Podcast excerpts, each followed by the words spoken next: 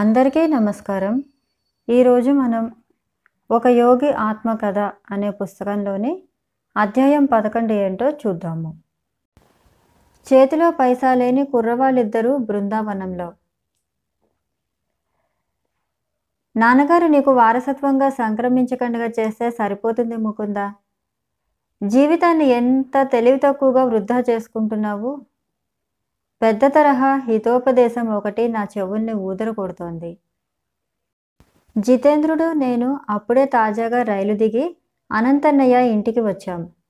మాట వరుసకి ఇలా అంటున్నానే కానీ ఒళ్ళంతా దుమ్ము కొట్టుకుని పోయి ఉన్నాము. అతను కలకత్తా నుంచి బదిలీ అయ్యి పురాతన నగరమైన ఆగ్రాకి ఈ మధ్యనే వచ్చాడు. అతను ప్రభుత్వం వారి పబ్లిక్ వర్క్స్ శాఖలో సూపర్వైజింగ్ అకౌంటెంటు. అన్నయ్య నేను వారసత్వం భగవంతుడి దగ్గర నుంచి కోరుతున్నానని నీకు బాగా తెలుసు. ముందు డబ్బు ఆ తర్వాతే దేవుడు. ఏమో ఎవరికి తెలుసు జీవితం చాలా కాలం సాగవచ్చు. దేవుడే ముందు డబ్బు ఆయన బానిస ఏమో. ఎవరు చెప్పగలరు? జీవితం స్వల్పకాలంలోనే ముగిసిపోవచ్చు. టకీమని నేను ఇచ్చిన ఎదురు జవాబు అప్పటి అవసరాన్ని బట్టి అలా వచ్చేసింది కానీ జరగబోయేది ముందే మనస్సుకు తోచి అన్నది కాదు. పాపం అనంతన్నయ్య జీవితం నిజంగా స్వల్పకాలంలోనే ముగిసిపోయింది. ఇదంతా ఆశ్రమంలో వంటపట్టిన తెలివి కాబోలు. అయినా నువ్వు కాసి విడిచిపెట్టి వచ్చేసినట్టు కనిపిస్తోంది. అనంతుడి కళ్ళు తృప్తితో మిలమిల మెరిశాయి. నా రెక్కలు సంసారం అనే గూటిలో భద్రంగా ముడుచుకొని ఉండేలా చెయ్యాలని అతను ఇంకా ఆశపడుతున్నాడు. కాశీలో నా మజిలీ వృద్ధా కాలేదు. నా మనస్సు ఆశించినది నాకు అక్కడ దొరికింది. కానీ నీ పండితుడి వల్ల ఆయన కొడుకు వల్ల అది మాత్రం కాదని నిశ్చయంగా తెలుసుకో. అనంతుడు వెనకటి సంగతి గుర్తు చేసుకుంటూ నాతో పాటు నవ్వాడు. తాను ఎంపిక చేసిన దివ్యదృష్టి గల కాశీ పండితుడు ఒట్టి హాస్యదృష్టి కలవాడన్న సంగతి ఎప్పుడో ఒప్పుకోవలసి వచ్చింది. మరి నీ ముందాలోచనలేమిటి? తిరుగుమారు తమ్ముడు. జితేంద్ర నన్ను ఆగ్రా రావడానికి ప్రోత్సహించాడు. ఇక్కడున్న తాజ్మహల్ అందాలు చూస్తాం అని చెప్పాను. ఆ తర్వాత కొత్తగా నాకు కనిపించిన గురువుగారి దగ్గరికి వెళ్తాం. ఆయనకి శ్రీరాంపూర్లో ఆశ్రమం ఉంది. అనంతుడు మాకు సుఖంగా ఉండేలా ఆతిథ్యం ఏర్పాటు చేశాడు. అతని కళ్ళు సాలోచనగా నా మీద నిలిచి ఉండటం సాయంత్రం నాలుగు సార్లు గమనించాను. ఆ చూపు నాకు తెలుసు అనుకున్నాను. ఏదో కుట్ర పన్నటం మొదలైంది. పొద్దుట మా ఫలహారాల సమయంలో అది బయటపడింది. అయితే నాన్నగారి ఆస్తితో ప్రమేయం లేకుండా నువ్వు స్వతంత్రంగా ఉండగలవన్నమాట. నిన్నటి సంభాషణ బాణాలు మళ్ళీ సంధిస్తున్నప్పుడు అనంతుడి చూపులో అమాయకత ఉంది. నేను దేవుడి మీదే ఆధారపడి ఉన్న సంగతి నాకు స్పృహలో ఉంది. మాటలు తేలికే జీవితం నిన్ను ఇంతవరకు కాపాడింది. నీ కూటికి గూటికి ఆ భగవంతుడి అదృశ్య హస్తం మీద ఆధారపడవలసిన పరిస్థితే వస్తే ఎంత దురదృష్టం. త్వరలోనే నువ్వు వీధుల్లో బిచ్చమెత్తుకోవలసి వస్తుంది. ఎన్నడూ జరగదు. దేవుణ్ణి కాదని దారిన పోయే వాళ్ళ మీద విశ్వాసం ఉంచను.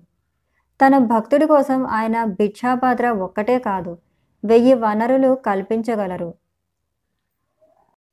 కవిత్వం వెలగకడుతున్నావే ఒకవేళ నేను నీ డావుసరి వేదాంతాన్ని ఈ భౌతిక ప్రపంచంలో పరీక్షకి పెడతానంటాననుకో ఒప్పుకుంటాను. దేవుణ్ణి ఆలోచన జగత్తుకే పరిమితం చేస్తావా? సరే చూద్దాం. నా దృక్పథాన్ని విశాలం చేయటానికో లేక ధృవపరచటానికో నీకు ఈవేళ అవకాశం వస్తుంది. నాటక ఫక్కీలో ఒక్క క్షణం ఆగి తర్వాత మెల్లగా గంభీరంగా మాట్లాడు. ఈ పూట నిన్ను నీ తోటి విద్యార్థి జితేంద్రని దగ్గరలో ఉన్న బృందావనం అనే ఊరు పంపాలని అనుకుంటున్నాను. మీరు ఒక్క రూపాయి కూడా వెంట తీసుకెళ్ళకూడదు. అన్నం కానీ డబ్బు కానీ ఎవరిని అడుక్కోకూడదు. మీ ఇబ్బంది ఎవరికీ చెప్పకూడదు. తిండి తినకండగా ఉండకూడదు. బృందావనంలో చిక్కుబడిపోతే ఉండకూడదు. ఈ పరీక్షలో ఏ ఒక్క నియమాన్ని మీరకుండగా మీరు కనుక ఈరోజు రాత్రి పన్నెండు గంటలలోగా ఇక్కడ నా బంగ్లాకి తిరిగి వస్తే నాకంటే ఆశ్చర్యపోయేవాడు ఆగ్రాలో మొత్తంలో మరొకడు ఉండడు. నీ సవాలుకు ఒప్పుకుంటున్నాను. నా మాటల్లో కానీ గుండెలో కానీ జంకనన్నది ఏ కోసానా లేదు. భగవంతుడు అప్పటికప్పుడు చూపించే కృపతాలకు జ్ఞాపకాలు కృతజ్ఞత భరితంగా నా మనసులో మెదిలాయి. లాహిరి మహాశైల చిత్రపటానికి చేసుకున్న విన్నపంతో ప్రాణాంతకమైన కలరా జబ్బు నాకు నయమవ్వటం లాహోరులో ఇంటి కప్పు మీద రెండు గాలిపడగలు నాకు బహుమతిగా చిక్కటం బెరేలీలో ఉన్నప్పుడు నేను నిరుత్సాహంగా ఉన్న సమయంలో సరిగ్గా సమయానికి రక్షరేకు దొరకటం కాశీలో పండితుడి ఇంటి ఆవరణకు బయట ఒక సాధువు ద్వారా నిశ్చయన నిశ్చయాత్మకమైన సందేహం ఒకటి రావటం జగన్మాత దివ్య దర్శనం ఆవిడ ప్రియ వాక్కులు నా హై స్కూలు డిప్లొమా సంపాదించటానికి వీలుగా చివరి క్షణంలో నాకు దారి దొరకటం జీవితమంతా కంటున్న పొగమంచులో నుంచి నా గురుదేవుల దర్శన భాగ్యం అనే పరమోత్కృష్టమైన వరం లభించటం ఇవన్నీ గుర్తుకు వచ్చాయి. ఈ ప్రపంచపు భీకర సంగ్రామ గ్రామాల్లో నా వేదాంతం ఏ ఒక్క పోరాటాన్ని ఎదుర్కోజాలదని అన్న ఒక్క మాటకి ఒప్పుకోను. నీ ఒప్పుదల మెచ్చుకోదగ్గది. ఇప్పుడే మిమ్మల్ని రైలెక్కించడానికి వస్తాను అన్నాడు అనంతుడు. జితేంద్రుడు నోరు వెళ్ళబెట్టాడు. అన్నయ్య వాడి వైపు తిరిగి ఇలా అన్నాడు. నువ్వు కూడా తోడు వెళ్ళాలి. ఇందుకు సాక్షిగాను బహుశా తోడుగా బాధలకు గురి కావటానికేను తర్వాత ఒక అరగంటలో నాకు జితేంద్రకి ఒకవైపు ప్రయాణానికి టికెట్లు చేతికి వచ్చాయి. స్టేషన్లో ఒక మూల మమ్మల్ని తనిఖీ చేసుకోవడానికి అవకాశం ఇచ్చాం. మేమెక్కడ దాపరికంగా డబ్బు తీసుకువెళ్ళటం లేదని తొందరగానే తృప్తిపడ్డాడు అనంతుడు. మా సాదా పంచలు అవసరమైన వాటిని తప్ప మరేమీ మరుగుపరుచుకోలేదు. దేవుడి మీద విశ్వాసం డబ్బు లాంటి గంభీరమైన విషయాల మీద దాడి చేసేసరికి మా స్నేహితుడు ఆపేక్షణ తెలుపుతూ ఇలా అన్నాడు. అనంత కాపుదల కోసం ఒకటి రెండు రూపాయలు ఇవ్వు నాకు. దురదృష్టం ఎదురైతే అప్పుడు నీకు టెలిగ్రామ్ ఇవ్వగలుగుతాను జితేంద్ర నా నోట్లో నుంచి వచ్చిన మాట కటువుగా మందలింపుగా ఉంది.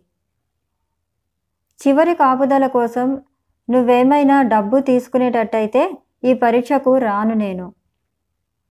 డబ్బుల గలగలలో ఏదో భరోసా ఉంటుంది. నేను కఠినంగా హెచ్చరించేసరికి జితేంద్రుడు ఇంతకు మించి ఏమీ అనలేదు. ముకుంద నేను హృదయం లేనివాణ్ణి కాను. అనంతుడి గొంతులోకి మార్ధవం చొరబడింది. అతన్ని బహుశా అంతరాత్మ మందలిస్తున్నట్టుగా అనిపించింది. చేతిలో పైసా లేని కుర్రవాళ్ళనిద్దరినీ పరిచయం లేని పట్నానికి పంపుతున్నందుకు నాకు బాధగా ఉంది. మతపరంగా తనకున్న సంశయశీలత వల్లనైనా కావచ్చు. అదృష్టవశావతున లేదా భగవత్ కృప వల్ల నువ్వు ఈ బృందావన పరీక్షలో కనుక నెగ్గితే నన్ను నీ శిష్యుడిగా స్వీకరించి ఉపదేశం ఇవ్వమని అడుగుతాను. ఈ వాగ్దానంలో ఒక అసందర్భం ఉంది. అయితే సాంప్రదాయ విరుద్ధమైన ఆ సందర్భానికి తగ్గట్టుగానే ఉంది. పెద్దన్న చిన్నవాళ్ళకి తల వంచడం అన్నది భారతీయ కుటుంబంలో అరుదు. చిన్నవాళ్ళు తండ్రి తర్వాత అంత గౌరవము విధేయత అతనికే చూపిస్తారు. కానీ నేనేమీ వ్యాఖ్యానించడానికి వ్యవధి లేదు. మా బండి బయలుదేరబోతోంది. రైలు బండి మైళ్ళకు మైళ్ళు సాగిపోతూ ఉంటే జితేంద్రుడు దిగులు మొహం పెట్టుకొని మాటా పలుకు లేకుండా కూర్చుని ఉన్నాడు. చివరికి కదిలాడు. ముందుకు వాలి సున్నితమైన ఒక చోట బాగా నొప్పి పుట్టేలా నన్ను గిల్లాడు. భగవంతుడు మనకి తర్వాత భోజనం ఏర్పాటు చేస్తాడన్న సూచన ఏదీ నాకు కనిపించటం లేదు. ఓయి అనుమానం మనిషి నిబ్బరంగా ఉండు. దేవుడు మనతోటే పనిచేస్తున్నాడు. అదేదో ఆయన త్వరగా చేసేటట్టు చేయగలవా? ముందు పరిస్థితి తలుచుకునేసరికి కరకర ఆకలి వేస్తోంది. నేను కాశీ విడిచిపెట్టి వచ్చింది. తాజ్ సమాధి చూడటానికే కానీ నేను సమాధి కా- కావటానికి కాదు. ధైర్యం తెచ్చుకో జితేంద్ర. మొట్టమొదటిసారిగా మనం బృందావనంలో దైవ సంబంధమైన అద్భుతాలు చూడనక్కర్లేదు. కృష్ణ భగవానుడి పాదస్పర్శతో పవిత్రమైన ప్రదేశంలో మనం నడవబోతున్నామన్న ఆలోచనతోనే నేను గాఢమైన ఆనందంలో మునిగి ఉన్నాను. మా రైలు పెట్టె తలుపు తెరుచుకుంది. ఇద్దరు మగవాళ్ళు వచ్చి కూర్చున్నారు. దీని తర్వాత రైలు ఆగబోయే చోటే చివరిది. అబ్బాయిలు బృందావనంలో మీకెవరైనా స్నేహితులున్నారా? నా ఎదురుగా కూర్చున్న అపరిచిత వ్యక్తి మా విషయంలో ఆసక్తి తీసుకొని మమ్మల్ని ఆశ్చర్యపరిచారు. మీకు అనవసరం మొరటుగా నా కళ్ళు తిప్పేశాను. బహుశా మీరు ఆ చిత్తనోచురుడి మొహంలో పడి ఇళ్ళ నుంచి పారిపోతున్నారని అనుకుంటాను. మా మటుకు నేను భక్తిభావం కలవాణ్ణే. మీకు భోజనము మలమలా మార్చే ఈ ఎండ నుండి రక్షణ కల్పించే వసతి సమకూరేలా చూడటం నా అనివార్య కర్తవ్యంగా స్వీకరిస్తాను. వద్దండి మమ్మల్ని వదిలేయండి. మీరు చాలా దయగలవారు. కానీ మేము ఇంట్లో నుంచి పారిపోయి వచ్చామనుకోవటంలో ఏ మాత్రం మీకు పొరపాటు పడ్డారు. అటు తర్వాత సంభాషణ ఏమీ జరగలేదు. బండి అడంగుకు చేరింది. నేను జితేంద్ర ప్లాట్ఫారం మీదకి దిగేసరికి మా తోటి ప్రయాణికులు మా ఇద్దరి చేతులు పట్టుకుని ఒక గుర్రబండిని పిలిచారు. మేము ఒక పెద్ద ఆశ్రమం ముందు బండి దిగాం.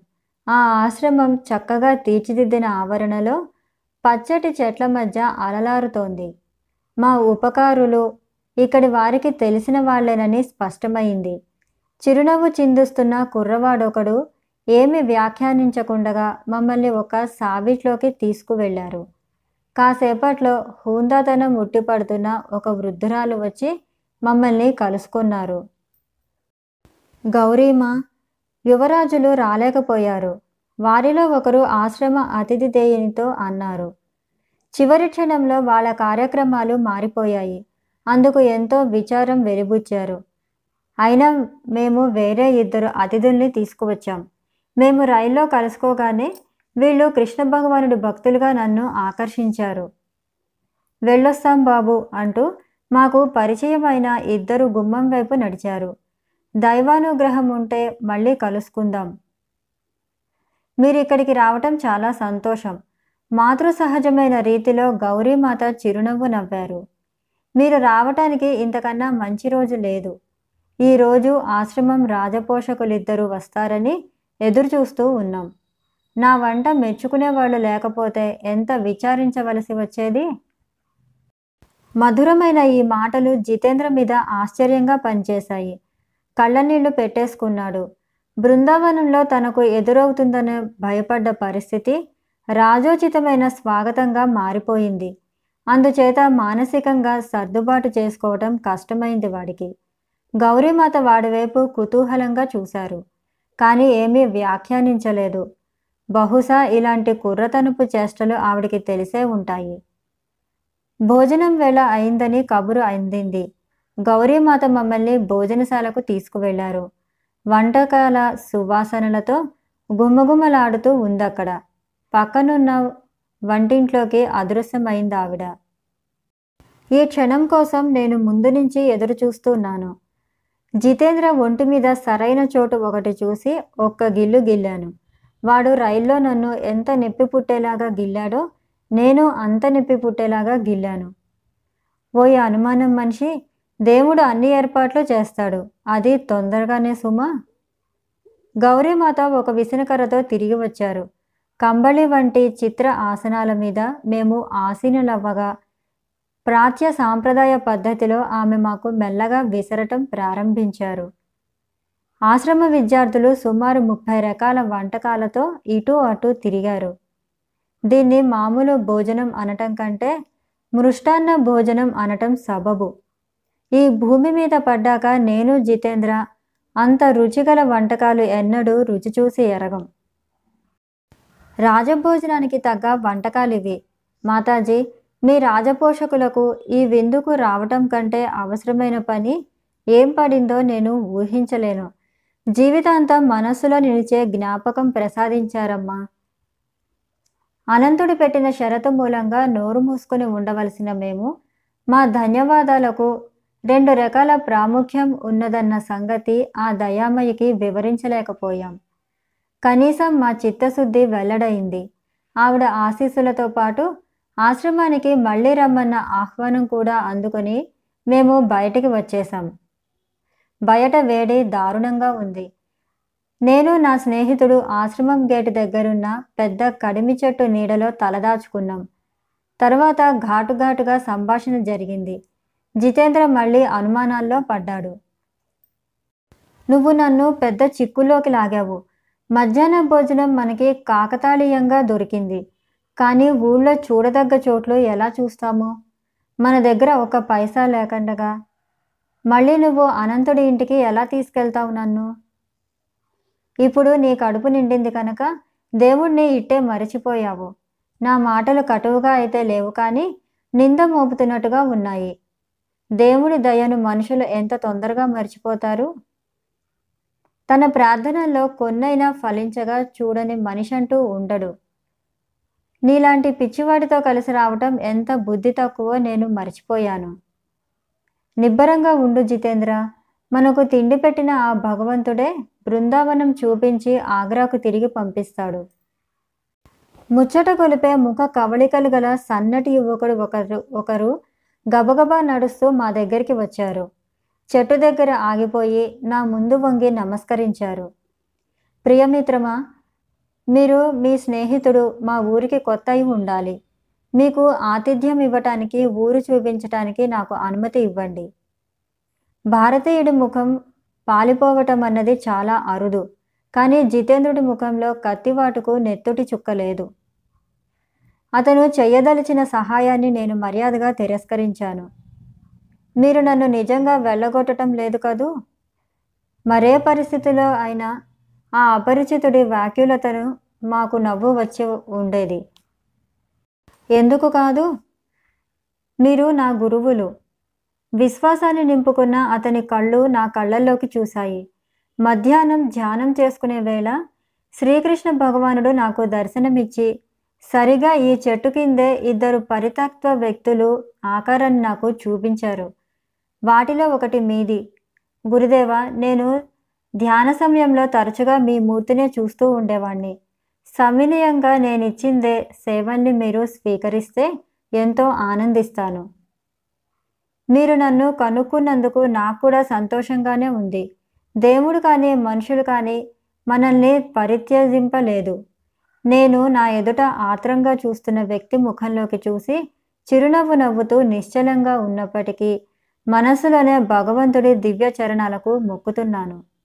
మిత్రులారా ఒక్కసారి మీరు మా ఇంటిని పావనం చెయ్యరు?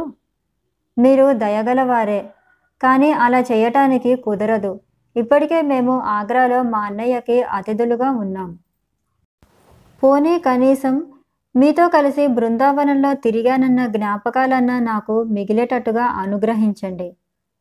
నేను సంతోషంగా ఒప్పుకున్నాను. ఆ యువకుడి పేరు ప్రతాప్ చటర్జీ అని చెప్పాడు. ఒక గుర్రబండిని పిలిచాడు. మేము మదనమోహన ఆలయము తక్కిన కృష్ణాలయాలు దర్శించాం. మా ఆలయ సేవలు పూర్తి అయ్యేసరికి చీకటి పడింది. నేను సందేశ తీసుకొచ్చేదాకా ఆగండి. ప్రతాప్ రైలు స్టేషన్ దగ్గర ఒక దుకాణంలోకి వెళ్ళాడు. వెనకటి కన్నా ఇప్పుడు చల్లగా జనసమర్థంగా ఉన్న విశాలమైన వీధిలో నేను జితేంద్ర పచార్లు చేశాం. కొంతసేపటి దాకా మా స్నేహితుడు తిరిగి రాలేదు. చివరికి బోలెడు మిఠాయిలు మాకు కానుకగా తెచ్చాడు. ఈ మాత్రం పుణ్యం చేసుకోవడానికి దయతో నన్ను అనుగ్రహించండి. కొన్ని రూపాయల కట్ట ఆగ్రాకి అప్పుడే కొన్న రెండు టికెట్లు చూపిస్తూ బతిమాలుతున్నట్టుగా చిరునవ్వు నవ్వాడు ప్రతాప్. వాటిని స్వీకరించటంలో నేను చూపిన భక్తి శ్రద్ధలు భగవానుని అదృశ్య హస్తానికే చెందుతాయి. అనంతుడు ఎంత ఎగతాళి చేసినప్పటికీ దాని ఔదార్యం అవసరాన్ని ఎంతో మించిపోలేదా? స్టేషన్కు దగ్గరలో ఒక ఏకాంత ప్రదేశం చూసుకున్నాం. ప్రతాప్ మీకు క్రియాయోగం నేర్పుతాను. ఆధునిక కాలంలో అందరికన్నా గొప్ప యోగి అయిన లాహిరి మహాశైలుదే ఇది. ఆయన యోగ విద్య మీకు గురువు. ఒక అరగంటలో దీక్ష ముగిసింది. క్రియ నీకు చింతామణి అన్నాను కొత్త శిష్యుడితో. పద్ధతి సులువైందది నువ్వు గమనించే ఉంటావు. మనిషి ఆధ్యాత్మిక పరిమాణాన్ని త్వరితం చేసే నేర్పు దీనికి ఉంది. దేహధారణ చేసే అహంకారం మాయ నుంచి విముక్తి పొందటానికి పది లక్షల సంవత్సరాలు పడుతుందని భారతీయ పవిత్ర గ్రంథాలు చెబుతున్నాయి.